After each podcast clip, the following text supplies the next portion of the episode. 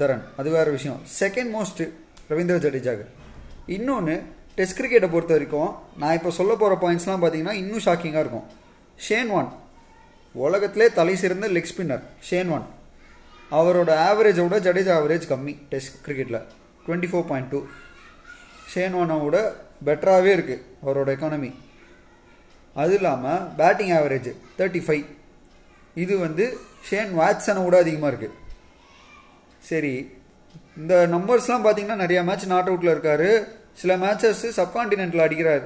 அப்படின்னு பார்த்தீங்கன்னா அதுதான் இல்லை. அவர் வந்து ஓவர்சீஸ்லேயும் நல்லா பர்ஃபார்மன்ஸ் கொடுத்துருக்காரு. ஒரே ஒரு செஞ்சுரி இருபத்தேழு ஃபிஃப்டிஸ் அடிச்சிருக்காரு டெஸ்ட் கிரிக்கெட்டில் ஸோ இவரோட இம்பேக்ட் இன்னும் பெருசாக இருக்குது இப்போ தேர்ட்டி ஒன் இயர்ஸ் ஆகுது டூ தௌசண்ட் நைன்லேருந்து டூ தௌசண்ட் டுவெண்ட்டி வரைக்கும் ஆடுறாரு. ஆல்மோஸ்ட் டெஸ்ட் கிரிக்கெட்னு பார்த்தீங்கன்னா டூ தௌசண்ட் லெவன்லேருந்து ஆடுறாரு. இந்த டூ தௌசண்ட் லெவன்லேருந்து ஆடும்போது இத்தனை வருஷமாக கண்டினியூ பண்ணியிருக்காரு ஒன்று இது இல்லாமல் பேட்டிங் பவுலிங் ஃபீல்டிங் மூணுத்துலேயுமே ஈக்குவலாக அந்த வேலையை பண்ணியிருக்காரு. ஒன்றும் இல்லை ஃபோர் டவுனில் வரணும். டீம் எதாவது பிரச்சனைனா சேவ் பண்ணணும். இவ்வளோ தான் அவர் வேலையே இருக்கும். அதை அவர் பர்ஃபெக்டாக பண்ணிட்டு போயிடுவார் அவர்கிட்ட பெருசாக ஒரு டபுள் செஞ்சுரி ட்ரிபிள் செஞ்சுரி இந்த ரேஞ்சுக்கெலாம் எதிர்பார்க்கவே முடியாது.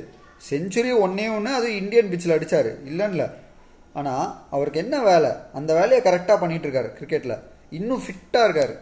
இதெல்லாம் பவுலிங். பவுலிங் வந்துச்சுன்னா அவர் legs left arm spinner already வந்து பார்த்திங்கன்னா உலகத்திலே இருக்க பெஸ்ட்டு பேட்ஸ்மேன் நிறையா பேரே வந்து ரைட் ஹேண்டர் பேட்ஸ்மேனாக இருக்கும் பட்சத்தில் லெஃப்ட் ஆர்ம் ஸ்பின்னர்ஸை அட்டாக் பண்ணுறதுக்கு ரொம்ப கஷ்டப்படுவாங்க. இந்த நிலைமையில் இவரோட ரெட் பால் கிரிக்கெட்டும் ஒயிட் பால் கிரிக்கெட்டும் இன்னும் ஒரு பெரிய ரீச்சில் தான் இருக்குது ஆனால் வந்து நம்ம நாட்டில் பிரச்சனை என்னென்னா அந்தளவுக்கு ரெக்கக்னிஷனே இல்லை.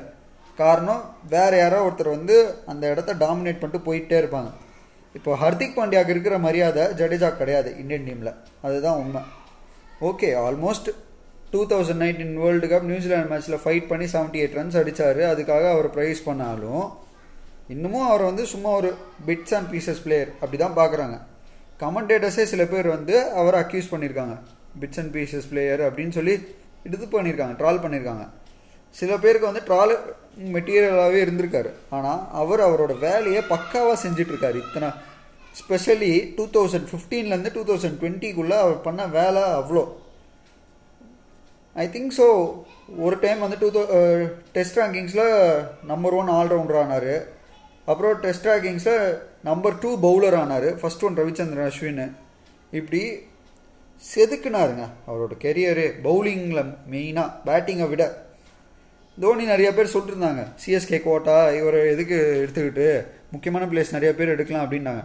ஆனால் இவர் வந்து தோனி டெஸ்ட் கிரிக்கெட் விட்டதுக்கப்புறம் இவர் ப்ரூவ் பண்ணதெல்லாம் எக்ஸ்ட்ராடனரி தௌசண்ட் ரன்ஸுக்கு மேலே வச்சுட்டு ஃபிஃப்ட் ஒன் ஃபிஃப்டி விக்கெட்ஸ் எடுத்திருக்கான்னா எடுத்திருக்காருன்னா எந்த அளவுக்கு அவரோட பொட்டென்ஷியல் இருக்குன்னு யோசிச்சுக்கோங்க.